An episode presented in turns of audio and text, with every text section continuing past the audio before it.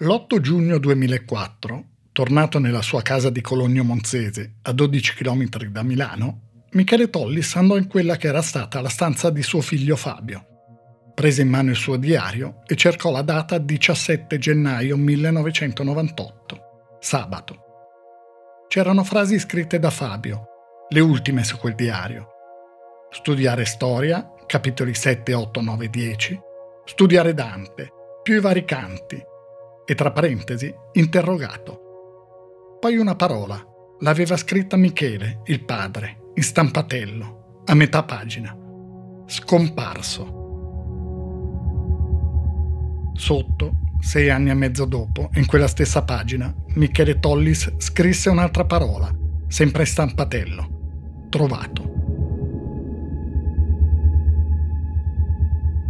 Quella mattina Michele con tutta la famiglia, era andato al laboratorio di antropologia e odontologia forense di Milano, il Labanov, in via Mangiagalli, all'angolo con piazzale Gorini. Lì, ad aspettarlo, c'era Cristina Cattaneo, la più famosa anatomopatologa d'Italia. Si è occupata dei casi di cronaca più importanti degli ultimi anni. I giornali la chiamano regina dei cold case. Michele Tollis quella mattina è con la moglie Elena, ci sono anche i figli Giuseppe e Anna Maria. C'è un ufficiale dei carabinieri, Enzo Molinari. Li hanno accompagnati davanti a un vetro, chiuso da una tendina. Oltre quel vetro c'è Fabio, il terzo figlio. Cristina Cattaneo dice, signori Tollis, avete diritto di vederlo, ma anche di non vederlo. Michele risponde, vogliamo vederlo. La tendina viene aperta. Fabio era un ragazzo grande e grosso, più di 1,80 m, 94 kg. Ora è diventato piccolo, minuto, fragile. Accanto ci sono gli oggetti, l'orologio metallico, rimasto come nuovo, la tessera dell'ATM, la carta d'identità, la tesserina plastificata della biblioteca di Cologno Monzese, il portafoglio regalato dal fratello, l'asola per agganciare il portafoglio. Fabio ha indosso gli anfibi e il chiodo, il suo amato giubbotto di pelle. Michele piange, piange anche Elena, si tengono per mano. Anna Maria si è inginocchiata, chiede se può restare sola con il corpo del fratello. Piange anche una dottoressa dell'Abanov. Questa è la fine della storia, o meglio è una fine parziale. L'inizio è lontano sei anni. Bisogna passare da alcuni luoghi poco fuori Milano, Cesano Boscone, Corsico, Brugherio, Cologno Monzese, e poi arrivare nella brughiera di Somma Lombardo, in provincia di Varese, dove di notte non vedi nulla, solo le luci degli aerei che passano sopra e senti il rombo. Atterrano e decollano dall'aeroporto della Malpensa. Questa storia passa da uno chalet a gola secca, vicino al Ticino, e a una diga che ha un nome strano, la diga del pan perduto. E poi torna a Milano, in un pub di via Alta Guardia, dalle parti di Porta Romana, e alla fiera di Senigallia, che quando si svolge questa storia era lungo il Naviglio, in viale D'Annunzio. Poi questa storia finisce nel carcere di Monza, in quelli di Brescia e Sanremo, di Opere Bollate, a Milano. È la storia di un gruppo di ragazzi che a un certo punto si diede il nome di bestie di Satana. La loro storia, spogliata dai grotteschi riti di iniziazione, dalle frasi lette al contrario, dalle croci rovesciate portate al collo, è quella di un gruppo di ventenni che ha commesso delitti feroci senza alcun senso.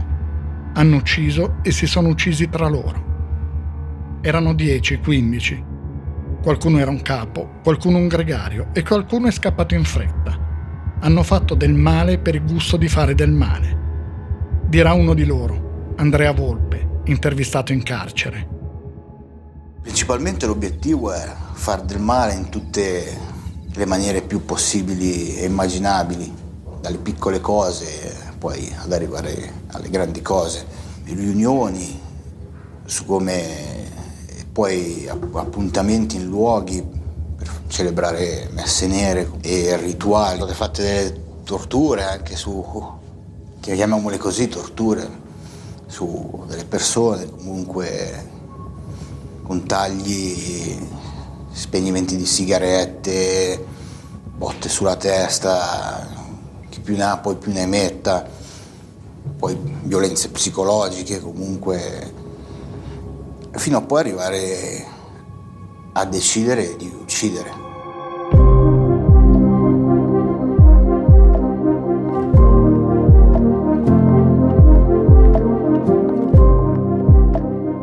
Io mi chiamo Stefano Nazzi, faccio giornalista da tanti anni e nel corso della mia carriera mi sono occupato di tante storie come questa, quelle che nel tempo vi sono diventate familiari e altre che potreste non aver mai sentito nominare. Storie di cronaca, di cronaca nera, di cronaca giudiziaria. Il podcast che state ascoltando si intitola Indagini. Vi racconterò ogni mese, una volta al mese, una di queste storie, tentando di mostrare non tanto il fatto di cronaca in sé, il delitto in sé, bensì tutto quello che è successo dopo, il modo in cui si è cercato di ricostruire la verità, le indagini giudiziarie e i processi, con le loro iniziative, le loro intuizioni e i loro errori, il modo in cui le indagini hanno influenzato la reazione dei media e della società, e il modo in cui i media e la società hanno influenzato le indagini.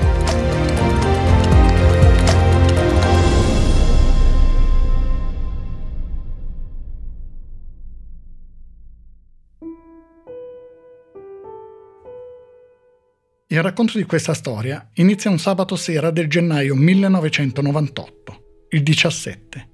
Erano le 23.30 quando Fabio Tollis, 17 anni, telefonò al padre. Papà, ciao, sono al midnight. Mi fermo a dormire da Chiara, posso? No, Fabio, torna a dormire a casa. Quel giorno Fabio era uscito nel pomeriggio, aveva comunicato il programma ai genitori Vado alla fiera di Senigallia, poi a mangiare una pizza con gli amici, lì dalle parti di Porta Genova, poi al midnight.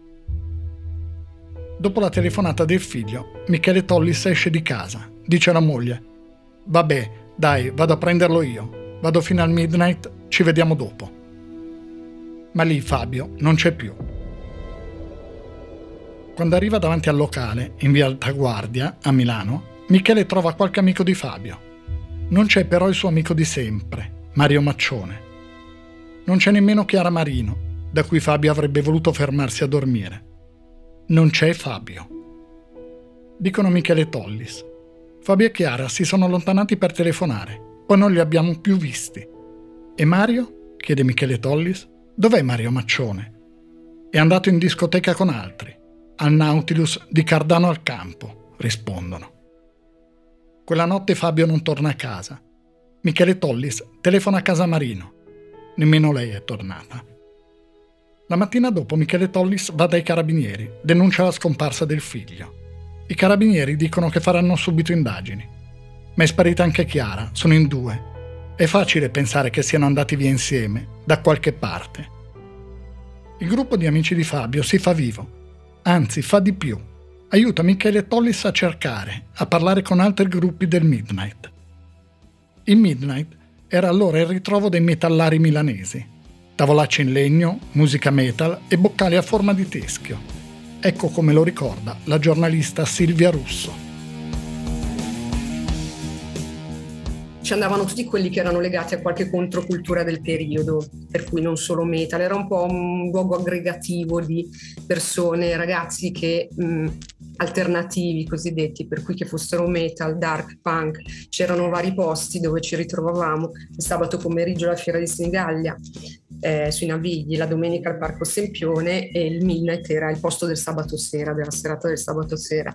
Era un'esperienza lontana da qualsiasi tipo di riconoscimento degli adulti, che fosse quello dei genitori, degli insegnanti, cioè era un posto proprio dove si aggregavano ragazzi che volevano vivere in modo diverso rispetto a quello che avevano intorno, per cui questa sorta di aura magari anche un po' ribelle, controcorrente, tutti vestiti di nero, tutti vestiti con magliette, metal o cose anche più particolari, c'erano i primi piercing, eh, gente tatuata in un periodo in cui essere tatuati voleva dire essere guardati molto male in società, a scuola, al lavoro, ovunque andavi per cui era proprio l'inizio di quelle cose che poi magari sono state assunte anche da, dal mercato, dal commerciale, insomma, poi sono diventate anche mode, no? Lì cominciava un po' a nascere questa cosa della moda, ma in realtà eh, le persone che andavano lì vedevano di cattivo occhio, ad esempio, quelli che noi chiamavamo i poser, che erano quelli che fingevano, per cui venivano magari tutti acchittati eh, con le cose da metal, punk, solo il sabato sera per venire lì, ma poi a scuola magari andavano eh, vestiti bene, no? vestiti tranquilli, per cui quelli avevamo proprio un disprezzo. Gli amici di Fabio vanno a trovare a casa Michele ed Elena. Lei a volte fa da mangiare. Quando Michele partecipa alla trasmissione Chi l'ha visto, loro sono tutti a casa Tollis, con Elena, a guardarlo. Sono tutti metallari. Ascoltano heavy metal. Il gruppo si è formato così. Prima erano solo Fabio e Mario, tutti e due proprio fissati con il metal. Fabio frequenta l'istituto Caterina da Siena, in piazza Durante, a Milano. Mario dà una mano al padre, che è idraulico. Suonano, hanno fondato due gruppi, l'Infliction e poi Ferocity. Hanno fatto un concerto all'Istituto Tecnico Maxwell di Cimiano.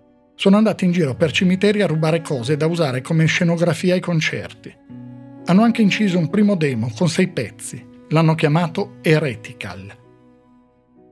Mario Maccione, oltre che con il metal, è fissato con lo spiritismo. Scriverà: A 11 anni avevo già la passione per lo spiritismo, ma nessuno mi aveva iniziato né avevo letto libri a riguardo. Sentivo la vocazione. Fabio e Mario sabato pomeriggio vanno alla fiera di Senigallia a Milano. Conoscono Paolo Leoni, anche lui metallaro. Lo chiamano tutti Ozzy come Ozzy Osbourne, cantante dei Black Sabbath, personaggio mitico dell'heavy metal. Ozzy ha una storia sfortunata. Quando lo conoscono, sua sorella è morta da poco, di tumore. Paolo e lei erano legatissimi. Il padre invece è stato via dieci anni, in ospedale psichiatrico giudiziario. Ha ucciso una ragazza con cui aveva una relazione. Le ha stretto una cintura al collo venne dichiarato incapace di intendere di volere e socialmente pericoloso. Con Leoni ci sono altri. Eros Monterosso, Marco Zampollo, Massimiliano Magni, Pietro Guerrieri, che è un po' più grande degli altri, è soprannominato Vedra e sta per aprire a Brugherio uno studio da tatuatore, il Brutal Torture Club. C'è Andrea Bontade, che diventerà drammaticamente importante in questa vicenda. C'è Nicola Sapone, qualche guaio in passato per spaccio di droga a Gallarate, in provincia di Varese. E anche lui un metallaro. Adora gli Slayer, un gruppo americano trash metal. Si è fatto tatuare la copertina di un loro disco sul braccio. Nel gruppo c'è anche una ragazza, Chiara Marino. I genitori racconteranno che a un certo punto quando usciva con quel gruppo di ragazzi, aveva messo un telo nero in camera. Si era costruita una specie di altarino, con dei ceri e le foto bruciacchiate di un caprone. Poi i suoi l'avevano obbligata a portare tutto in cantina. Chiara Marino è legata soprattutto a Paolo Leoni, Ozzi. Abitano vicino, si conoscono fin da bambini. Quando gli altri glielo chiedono, lei dà loro anche dei soldi ne ha da parte perché da ragazzina è stata investita sulle strisce. Le hanno dato 110 milioni di lire di risarcimento.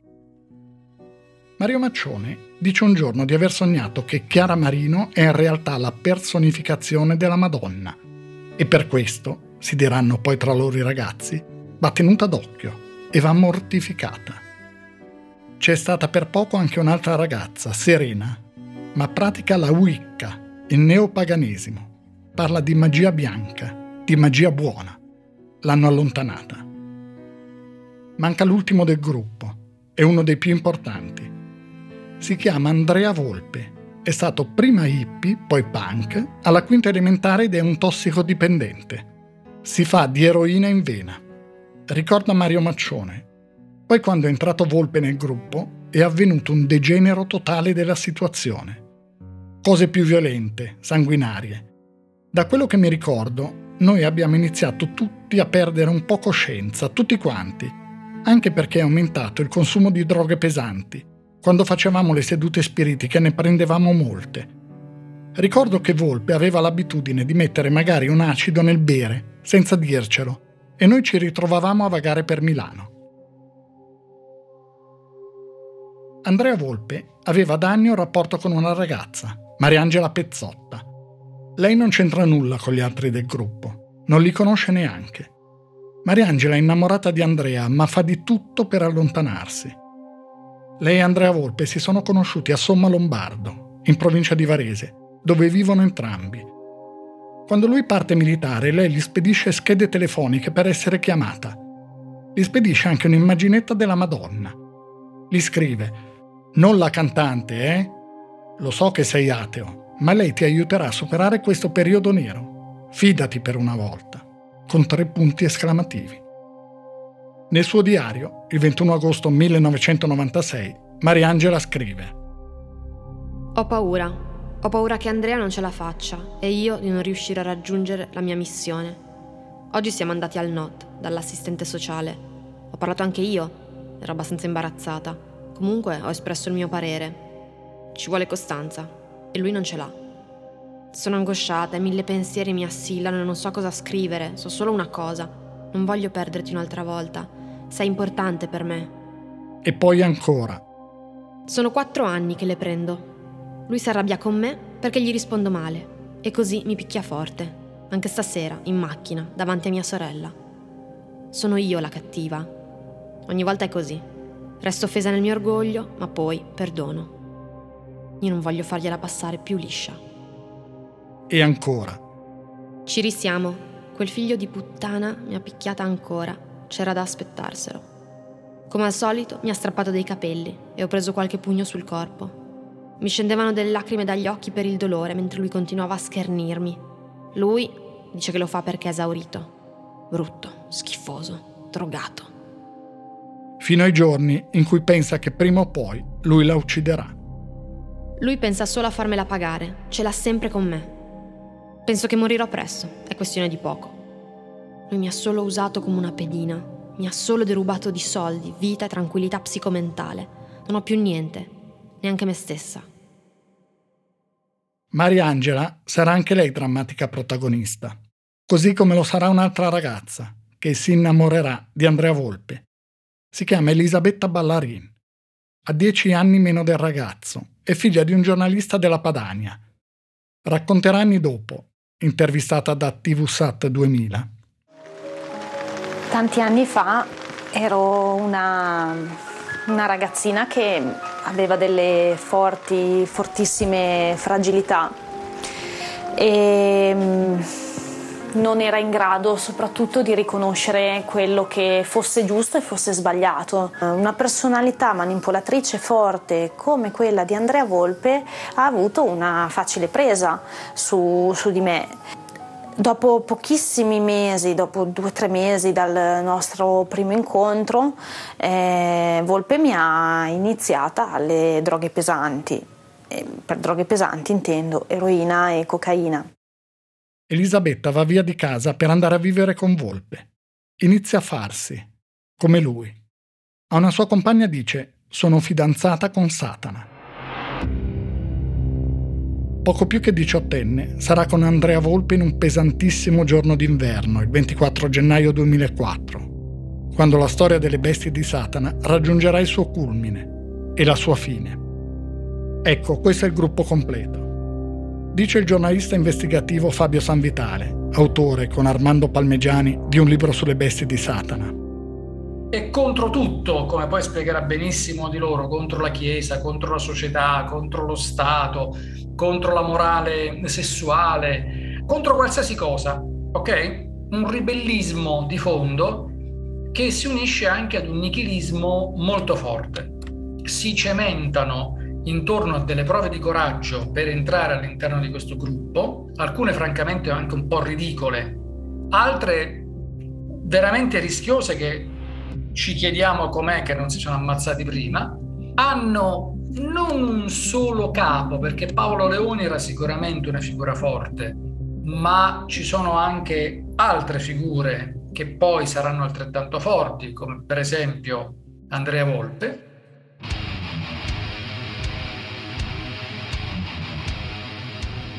Cominciano a inventarsi prove di iniziazione. Uno deve bere due bottiglie di spumante caldo, invertirsi le scarpe e poi correre per 50 metri un altro insultare in pubblico degli sconosciuti, un altro ancora bere 5 litri di birra e fare capriole all'indietro senza vomitare. Sarebbe ridicolo, grottesco, se non ci fosse però in qualche modo anche un'escalation, se poi alla fine, guardando indietro, non si capirà che quelle prove erano solo un banale preludio. A Fabio Tollis vengono spente sigarette sul corpo. Mario Maccione si getta dal ponte di Trezzo sull'Adda. Si tagliano sulle braccia, mischiano il loro sangue. Poi fanno un gioco, entrano nella brughiera, dove è più fitta, alcuni di loro prendono un acido, poi devono uscire dal bosco da soli, mentre gli altri, rimasti lucidi, tendono agguati. Fanno sempre più sedute spiritiche. Maccione dice che lui parla a nome di uno spirito, Noctomonium, ma dice di essere entrato in contatto anche con Alain Kardec, pseudonimo dell'occultista francese Hippolyte Léon Denisard Rivel, celebre esponente del movimento spiritista. Usano molte droghe, si fanno soprattutto di acidi, di metanfetamina, di chetamina, di MDMA. Bevono tanto. Dice la psicologa, psicoterapeuta e criminologa Valeria Marsella parlando del gruppo. Questi giovani si sono incontrati eh, non su una dottrina particolare, no? non su un punto comune. Il punto comune di questi ragazzi qual era? Qual è stato che poi sostanzialmente li ha tenuti ben coesi? No? È stata la, la, la, dipendenza da sostanze sostanzialmente. Ecco, questo è un punto eh, che accomuna tutti loro, chi prima, chi dopo, chi più, chi meno, ma in un certo qual senso questi ragazzi ad un certo punto si sono incontrati sotto questo aspetto, camuffato inizialmente da una condivisione eh, comune di un'idea anche poco strutturata di quello che poteva essere l'esoterico, il, il lato trasgressivo diciamo, della, de, de, della regola religiosa. A un certo punto i membri del gruppo decidono anche di darsi dei nomi. Questo è Mario Maccione che parla in un documentario prodotto dalla Press quando ci siamo conosciuti, si è formata un'idea in noi di gruppo che poteva assomigliare a quello di una banda, non di una setta. Era una cosa molto più da strada, molto più da gang appunto, più prove di coraggio, eh, risse, bere, drogarsi.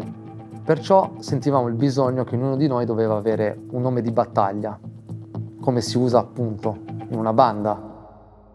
Fabio Tollis è Demon, Nicola Sapone Onussen. È un nome che ha preso dal film L'esorcista e nessuno al contrario. Ozzy Leoni è Evil, Lova al contrario. Eros Monterosso è Caos, Massimo Magni Putiferio, Mario Maccione Ferocity, Marco Zampollo è Kill, Pietro Guerrieri Lioz, Andrea Volpe è Dottor Isidon, si fa chiamare così perché dice di sapere tutto di qualsiasi sostanza, naturale e chimica. Ancora Maccione. L'ideologia satanica, che poi non era neanche appoggiata da tutti i componenti, però quell'idea di satanico dava cattiveria al gruppo. Sono una setta? La loro è una setta satanica? È una domanda che verrà posta in continuazione, anche nei processi che concluderanno in parte questa storia. Il pubblico ministero Tiziano Masini, che sosterrà l'accusa a processo di primo grado, ne è sempre stato convinto. Erano una setta satanica, dirà. Scriverà Masini in una memoria affidata al cronista del giorno Gabriele Moroni. Non ci crederete, ma i suoi occhi luccicavano in segno di sfida. Insinuavano in me un senso di inquietudine ben diverso dall'espressione che normalmente traspare da delinquenti comuni. Stava parlando di Nicola Sapone. Dall'altra parte, criminologi, psicologi, psichiatri parleranno di una dinamica piuttosto chiara, di un gruppo che si autoesaltava e autoconvinceva, in cui le tre personalità più evidenti, quella di Volpe, Sapone e Leone, si imponevano sulle altre. Parlavano di Satana e facevano sedute spiritiche nei boschi. Satanismo acido, così viene definito perché è basato essenzialmente sul consumo di sostanze. Durante gli interrogatori nel corso dell'indagine e poi processo ripeteranno tutti due parole, con cui giustificheranno il loro non ricordo. Ero strafatto. Uno dei loro avvocati alla fine parlerà semplicemente di una drammatica povertà intellettuale. Il nome bestie di Satana se lo diedero loro stessi. Una sera qualcuno disse dovremmo avere anche un nome collettivo. Bestie di Satana nacque così. Dice Gabriele Moroni, che seguì tutta la storia e ha incontrato molte delle bestie di Satana. Allora, io credo che il satanismo, il satanismo classico, culturale, storico, chiamiamolo così, non c'entri veramente nulla. Credo che Alistair Crowley, il fondatore del satanismo moderno, si sia rivoltato a lungo nella tomba. Eh, in questa vicenda che rimane molto magmatica, ancora molto confusa per certi aspetti, soprattutto sulle motivazioni dei delitti. Il, il, satanismo, un loro satanismo, un satanismo d'accatto, un satanismo fai da te, artigianale, poi entrò la definizione di satanismo acido proprio per indicare questo, questo spontaneismo, questi gruppuscoli anche minimi, questi, questi, atomi che si formavano. Il satanismo, uno del, degli affiliati, Andrea Volpe, scrisse anche una sorta di manuale. La giornalista Barbara Carfagna, che ha intervistato molti membri del gruppo in carcere, parlerà di voglia di onnipotenza se esiste l'idea di leadership legata a chi è più efferato, se esiste il carnefice, deve esistere anche la vittima, la persona con il carattere più debole, magari più remissiva o forse anche solo quella che non se la sente di oltrepassare certi limiti, diventa la vittima. Jennifer Mezzetta, in arte Jennifer Crepuscolo, fondatrice dell'Unione Satanisti Italiani, ha detto, parlando con Armando Palmegiani e Fabio Sanvitale, il satanista non commette il male perché non concepisce Satana come il male. Il satanismo è il culto delle origini. E il satanismo acido? Gli acidi, dice ancora Jennifer Mezzetta, non sono satanisti, sono unicamente una tara. È gente arrabbiata e delusa che vuole far dispetto a Dio, in cui fondamentalmente crede. Prendiamo la messa nera, è solo una cerimonia grottesca e teatrale. Per il vero satanista tutto questo non ha senso. Passano i mesi, il gruppo è sempre più gruppo, sempre più ermetico, sigillato. Però qualcosa sta avvenendo. Come dirà poi Mario Maccione, vanno sempre oltre, cercano qualcosa in più. Un giorno Ozzi prende a morsi Fabio Tollis fino a farlo sanguinare. Dice di essere un vampiro. Al midnight hanno iniziato a litigare con altri gruppi. Ma sta succedendo anche qualcos'altro. Chiara Marino è stanca, sta male, non ne può più. Sul suo computer, alla data 27 dicembre 1997, scrive 1. Cercare casa 2. Cercare lavoro 3. Investire al meglio i miei 110 milioni 4. Essere indipendente sapendomi gestire da sola 5. Fare in modo di non essere reperibile da nessuno sparendo senza lasciare traccia. Chiara inizia a frequentare sempre meno il gruppo Anzi, frequenta un ragazzo che con loro non c'entra nulla. Probabilmente vuole allontanarsi. Però quando Ozzy la chiama, lei si riavvicina. Perché in realtà dal gruppo non è facile uscire. Dice ancora Valentina Marcella. Si passava da momenti in cui veniva dato ciò che il ragazzo chiedeva, che poteva essere la sostanza, che poteva essere un momento di aggregazione, l'essere compreso, l'essere ascoltato, alla minaccia, alla paura se poi si veniva a, a, chiedere di vabbè abbiamo scherzato, io adesso basta, non voglio più farne parte, me ne voglio andare, no? Quindi si, si, eh, diciamo, si alternavano questi momenti di paura e di eh, io ti do ciò che tu mi chiedi, dall'altra parte se te ne vai ti minaccio.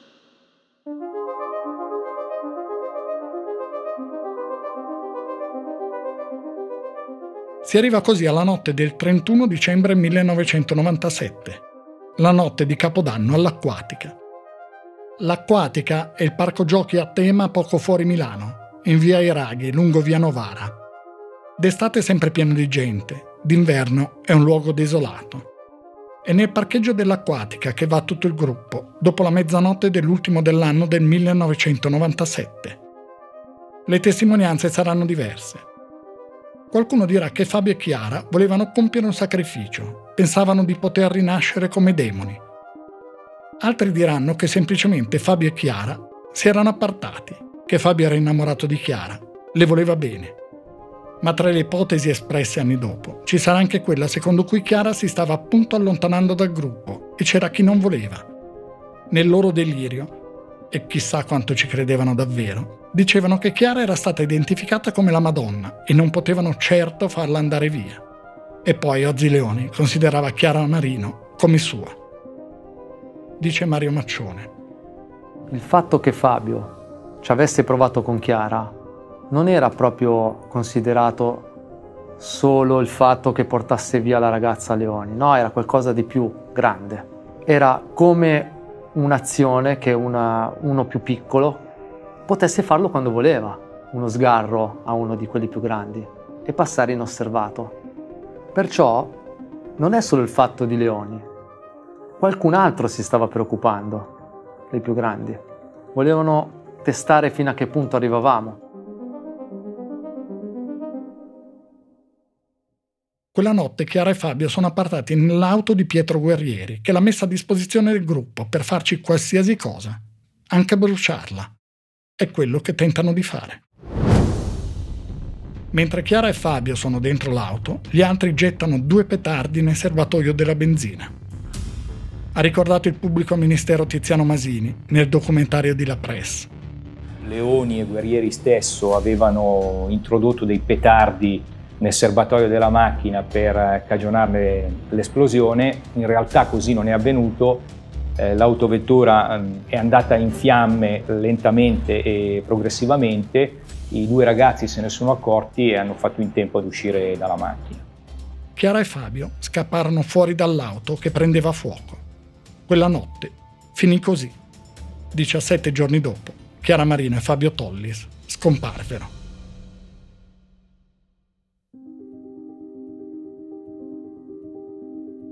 Bisogna andare un po' avanti nel tempo adesso, di qualche mese, e tornare davanti al Midnight Pub, un sabato sera qualsiasi. Michele Tollis è lì, parla con tanti ragazzi, domanda, si informa. Dopo la scomparsa del figlio, ha iniziato una vita quasi parallela. Lui fa il gruista nei cantieri, ma appena può si stacca in cerca di Fabio. Dal 1998 alla fine del 2003 va a 84 concerti di gruppi metal in giro per l'Europa. Convince la rivista Metal Shock a uscire con una grande foto di Fabio e il titolo In cerca del cantante dei Ferocity. Quando arrivano gli Iron Maiden a Milano, si mette d'accordo con gli organizzatori che gli danno il permesso di appollaiarsi su un pilone all'ingresso per vedere bene chi entra. Il sabato pomeriggio va al Parco Sempione. Gira tra i ragazzi nel Pratone, dove sono passate da sempre generazioni di ragazzi di Milano. Conosce una ragazza, Barbara. Lei gli dice: Se tuo figlio gira in questo ambiente, ti aiuterò a trovarlo. Un anno dopo Michele riceve una telefonata. Buonasera, sono un amico di Barbara. Mi ha detto di riferirle che di Fabio non sa nulla nessuno. Nel giro del metal non esiste. Michele Tollis compila pagine e pagine di quaderni con annotazioni, nomi, date, orari. I carabinieri a cui si è rivolto sono sempre orientati alla possibilità di allontanamento volontario. Non sono solo i carabinieri, in realtà. Lo pensano in tanti, ricorda Gabriele Moroni. Scrissi una, un articolo sui ragazzi che fuggono di casa e un giorno in redazione al giorno venne chiamato all'ingresso perché c'era una persona che desiderava parlarmi ed era, era Michele Tollis. E ricordo il primo incontro con quest'uomo piccolo, grigio, compatto. Già allora e ogni volta che lo vedo, Michele mi dà proprio l'impressione di forza, come di un pugno chiuso. E Michele mi disse, ma lei ha ha scritto questo articolo, ma guardi che mio figlio non, non, è fuggito di casa, c'è qualcosa, c'è qualcos'altro, cioè, erano passati pochi mesi da quella terribile sera di gennaio, ma quest'uomo già aveva intuito eh, abbastanza distintamente che c'era, c'era dell'altro e per sei anni da allora si era trasformato in detective, aveva girato l'Italia e l'Europa, aveva verificato ogni segnalazioni, eh, frequentato i concerti metal, fino a quando non gli hanno parlato di una, di una setta satanica. Le visite degli amici di Fabio, intanto, si sono fatte con il tempo sempre più rare.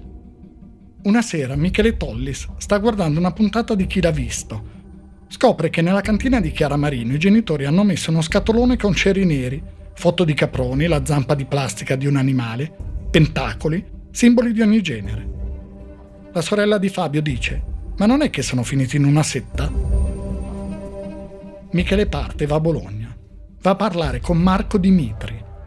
Era il leader di un gruppo che si chiamava I Bambini di Satana. Nel 1996 furono arrestati con l'accusa di violenza ai danni di una ragazza minorenne. Furono tutti assolti in tre gradi di giudizio. Dimitri, che è morto l'anno scorso a 58 anni, passò 400 giorni in carcere.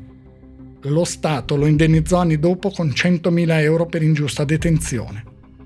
Marco Dimitri aveva sempre ammesso di credere in Satana, anzi diceva di esserne la reincarnazione. Si firmava Bestia 666. Michele ha anche conosciuto un ragazzo che suona in un gruppo, i Mystic Fool. Lui gli ha detto: Si conosco Sapone, Leone e gli altri. Parlano sempre di Satana, di demoni, di magia nera. Il ragazzo dice che li ha frequentati poco anche perché un giorno si sono messi in testa di sottoporlo a una prova. L'hanno riempito di morsi e graffi, gli hanno spento sigarette sul corpo. Lui è scappato. Non li vuole vedere mai più. Ecco cosa pensa la giornalista Silvia Russo del satanismo di quel gruppo di ragazzi che frequentava il pub Midnight dicevo prima, tutto l'inventario del satanismo era proprio mh, d'immagine, è quell'andare controcorrente per cui l'immagine del satanismo che sia il simbolo 666 che poi sono legati ai gruppi metal in realtà sono cose che vengono buttate in avanti e usate come, come look, come immagine controcorrente, come idea di, di andare contro il tipo di società che viene imposta, per cui è quell'aspetto molto mh, così mh, d'immagine appunto, non, non, corrisponde a un'indagine reale su cos'è il satanismo, come si pratica, quali sono le pratiche, cosa si fa, cosa significa essere satanisti. Non c'era assolutamente questa cosa, anzi addirittura eh, essendo molto diffuso l'anticlericalismo, questo sicuramente, una cosa che si diceva spesso, che io sentivo dire, che comunque veniva dibattuta, era che se uno non crede in Dio, allora di conseguenza non crede neanche nel diavolo. Michele Tollis ormai è convinto. La storia è quella. Quel gruppo di ragazzi, quelli che all'inizio l'hanno tanto aiutato, sono una setta e sanno benissimo dove è Fabio, sanno che fine ha fatto. Solo che la sua è una sensazione, un'intuizione, solo quello. Fino al 24 gennaio 2004. È un sabato quella mattina al 112 arriva una telefonata della stamperia STS, Stamperie Tintoria di Somma, in Viale Ticino 10, frazione Maddalena di Somma Lombardo, provincia di Varese. Due uomini dicono che c'è un ragazzo con una felpa scura e il cappuccio tirato su che urla, prende a calcio le macchine, bestemmia. Arrivano i carabinieri. Il ragazzo è sporco di fango, terra e ha macchie scure sulla felpa. Dice frasi sconnesse. Poi racconta che lui e la sua ragazza sono stati aggrediti da 20, 30, 40 ragazzi che la volevano violentare. I carabinieri capiscono che è strafatto, che fa fatica a connettere. Chiedono ma dov'è successo? Dov'è la tua ragazza? Vi ci porto, risponde lui. Ma tu come ti chiami? domanda un carabiniere. Volpe Andrea, risponde lui. Lo fanno salire in auto. Lui li guida fino al canale Villoresi, dove c'è la diga del pan perduto. C'è un ponticello che collega la terraferma a una specie di isoletta. È un passaggio stretto, sia pedonale sia automobilistico. Lì c'è una Fiat Uno, color argento, incastrata. Ha uno pneumatico esploso, un finestrino rotto. Ci sono tracce scure sul sedile di guida. Poco lontano c'è una Honda Accord nera. Seduta al posto di guida c'è una ragazza. È Elisabetta Ballarini guarda i carabinieri e rovescia la testa all'indietro. Dirà poi, ero viva, ma non lo ero. I carabinieri trovano nella Fiat Uno il libretto di circolazione. È intestato ad Anna Maria P. È la mamma di Mariangela Pezzotta, la ragazza che è stata a lungo legata ad Andrea Volpe, che lo voleva salvare. un maresciallo dei carabinieri di Somma Lombardo conosce il papà di Mariangela, Silvio Pezzotta. Lo chiama al telefono. Silvio, scusa, ti dice niente il nome Andrea Volpe? Silvio Pezzotta stava guidando. Dirà poi che in quel momento sentì un freddo come non aveva mai sentito prima. Dice, da solo in auto, Dio santo me l'ha ammazzata. E così, l'ha ammazzata.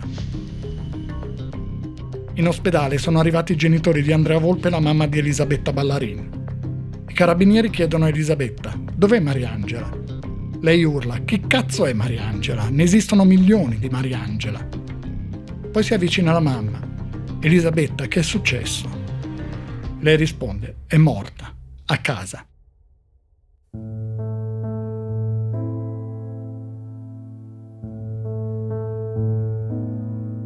La casa è una villetta a gola secca, 6 km dalla diga del Pan Perduto. È di proprietà del papà di Elisabetta. Volpe e Ballarin ci sono andati a vivere da qualche tempo. I carabinieri entrano. Ci sono posate bicchieri rotti in terra. Su una cassapanca vicino all'ingresso c'è una pistola Smith Wesson calibro 38 modello 60. Accanto un fucile di marca russa calibro 22 sul tavolo due cartoni da pizza, una bottiglia di spumante e tre frutti pieni. Arriva allo chalet Tiziano Masini, che quella mattina è il pubblico ministero di turno a Busso Arsizio. Entra nella casa. Masini si è già occupato di fatti di sangue. Aveva sostenuto l'accusa in cinque casi di omicidio. Scriverà anni dopo.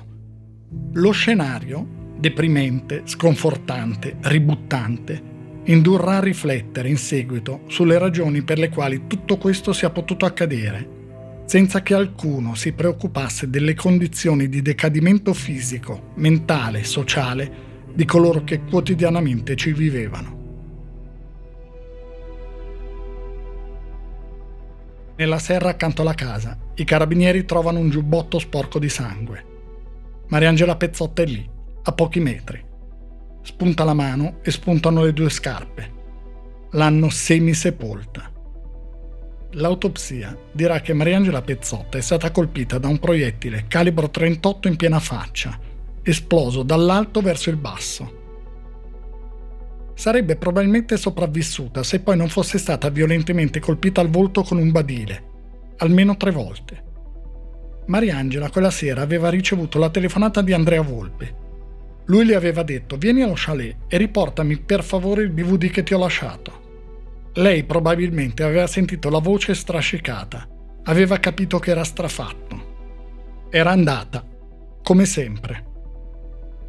Volpe nel primo interrogatorio dice che doveva essere una serata amichevole, di chiarimenti, che lui ed Elisabetta avevano preparato i tre flutti di spumante e che poi però lui e Mariangela avevano iniziato a litigare che c'era stata una colluttazione, che il colpo era partito accidentalmente, che poi si erano spaventati a vedere Mariangela conciata così e l'avevano sepolta. Ricorda il tenente dei carabinieri Molinari. Il Volpe Andrea non poteva aver fatto partire accidentalmente il colpo perché parliamo di una pistola a tamburo calibro 38 che quindi bisogna per forza premere il grilletto per far partire il colpo e poi non, diciamo, la sua versione è stata anche messa poi in discussione proprio dalla perizia balistica, la, la traiettoria del colpo che non, era, non, poteva essere come diceva lui, perché la Mariangela risultava colpita dall'alto verso il basso.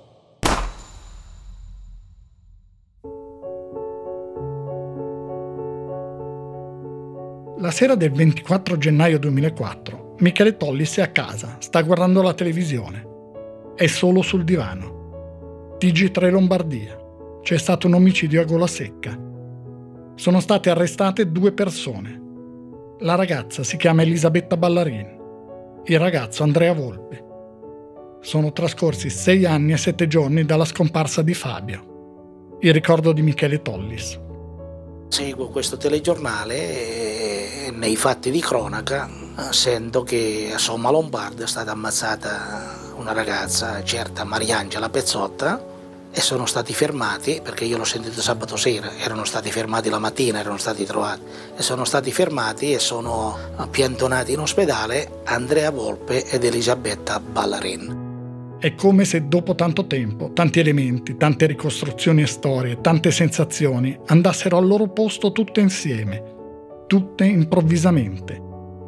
Un fulmine lo chiama Michele Tollis. È un flash. È un secondo che cambia tutto. Michele si alza, prende appunti, diari, quaderni, fotografie. Mette tutto in una borsa e la prepara vicino alla porta di casa. Poi, la mattina dopo, esce presto va dai carabinieri.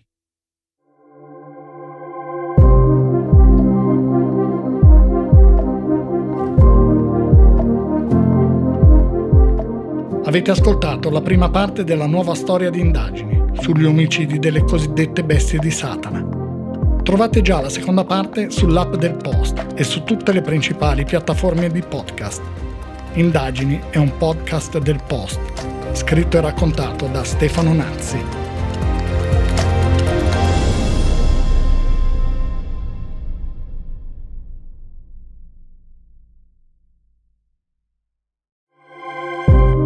Prima di salutarvi vorrei raccontarvi che sono aperte le iscrizioni alle 10 lezioni sui podcast. 10 incontri online per chi vuole capire meglio come funzionano i podcast, dall'idea alla pubblicazione. Ci sarò anche io per spiegare come si fa un podcast come indagini e ci saranno altri autori e producer del post e alcuni ospiti. Ci si può iscrivere fino al 27 maggio. Le lezioni cominceranno il giorno dopo. Trovi altre informazioni sul post o scrivendo a scuola chiocciolailpost.it.